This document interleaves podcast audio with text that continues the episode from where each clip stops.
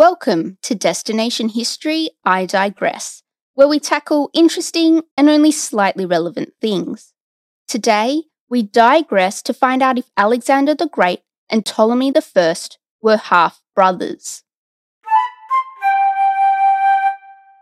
So, there are two stories as to the paternal figure in Ptolemy's life. One is that he was a son of a Macedonian nobleman, Lagus. The other is that he was the illegitimate son of Philip II, who, coincidentally, was also the king of Macedonia and the father of Alexander the Great. It's said that Arsinoe, Ptolemy's mother, was a concubine or mistress in Philip's court, and after falling pregnant with Philip's help, Philip arranged for Arsinoe to marry the nobleman, Lagus. So, those are the basic facts of the possible origin of Ptolemy, one a fair bit more scandalous than the other. But which is true? It's important to point out right off the bat that modern day scholars don't believe any of this nonsense about Ptolemy being Alexander's half brother, and are strong in the belief of Ptolemy being Lagus's son. But the rumour of Ptolemy being Philip's secret child is incredibly interesting, especially its origin. There are three ancient writers Curtius, Pausanias, and Aelian, who all, at one time or another, all but confirm that they believe that Ptolemy was Philip's son. As we hear Curtius's and Pausanias's accounts, keep in mind that they are written several hundred years after Ptolemy's death. Here's Curtius. Ptolemy was a blood relation of Alexander, and some believed him to be a son of Philip. At any rate, it was known for certain that he was the offspring of one of the king's concubines. Some good information from Curtius. Basically, if he wasn't Philip's son, he's definitely the son of Philip's concubines making him Philip's son. Moving on to Pausanias. The Macedonians think that Ptolemy was the son of Philip, though in pretense the son of Lagus, since his mother was pregnant with him by Philip when she was married to Lagus. Okay, some more good stuff, with Pausanias being a lot more forward and set in what he says. This also backs up that original rumour that Ptolemy was Philip's son, but that his mother married Lagus when she was pregnant with him. While these accounts have been flat out denied by modern historians, they do bring the legitimacy of Ptolemy's birth into question, and Plutarch fans the flames with his reference to the unfortunate birth of Ptolemy I.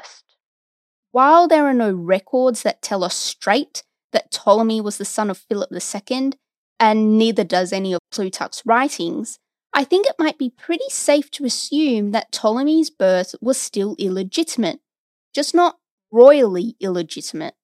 At least, this is the understanding of Nina Collins in her article, The Various Fathers of Ptolemy I, where she says, We must conclude that as no record exists that Philip II ever fathered a son with Arsinoe, Ptolemy's mother, there was still a rumour that the first Ptolemaic king was illegitimately born, and that his natural father was either unknown or sufficiently unimportant to remain unnamed. The original rumour of Ptolemy and Alexander having the same father is believed to have originated with the idea of providing Ptolemy with significant social standing after the death of Alexander and being associated by blood with the House of Philip was a pretty good way of doing it. If this assumption can be believed, then it's a natural step to think it was Ptolemy himself who helped spread the story. But this causes problems. Our old mate Arrian, who quite proudly claims to use Ptolemy as his primary source, only refers to him as Lagus's son, and he does this several times. But at no point does Arrian even mention a blood connection between Ptolemy and either Alexander or Philip. And there also don't appear to be any familial association between Ptolemy and Alexander in the writings that immediately followed Alexander's death. And that's without us getting into the intricacies of how bastardization was looked upon in Greek life. And I can tell you, it wasn't looked upon favorably.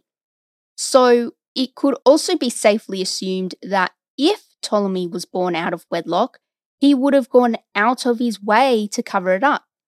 At least it's believed that Ptolemy II, Ptolemy's son, goes to lengths to lessen the scandal of his mysterious grandfather by boldly proclaiming him to be Lagus. Whatever the truth was, as the Ptolemaic Empire continued in Egypt, Lagus was seen as the official father of Ptolemy I. Whoever Ptolemy's father was, you can't deny that Ptolemy did pretty well for himself and left a lasting legacy that is still being taught about in schools today. Ptolemy became Ptolemy I when he was crowned king of Egypt after the palaver that was the fight for Alexander the Great's empire. Basically, the entire Macedonian empire was divided between Alexander's generals, with Ptolemy snagging Egypt, and hence the Ptolemaic dynasty was born. Spanning a good 300 years, each ruler of Egypt was, quite confusingly, named Ptolemy. And despite a disgusting amount of incest, the dynasty did eventually result with the very famous Cleopatra, who was actually the eighth of her name. Even though our friend Ptolemy is said to have put Egypt in good economic and administrative standing, the same can't be said for the rest of the Ptolemies, with Julius Caesar eventually coming by and claiming Egypt for the Roman Empire. Not bad for a bloke who was at one point exiled from his country by the man who supposedly could have been his father. Thanks for listening to this digression. Want to know even more? Then check out our website at destinationhistorypod.com. If you know of something that's slightly relevant about a destination, then get in touch through our website or on any of our socials. See you next episode.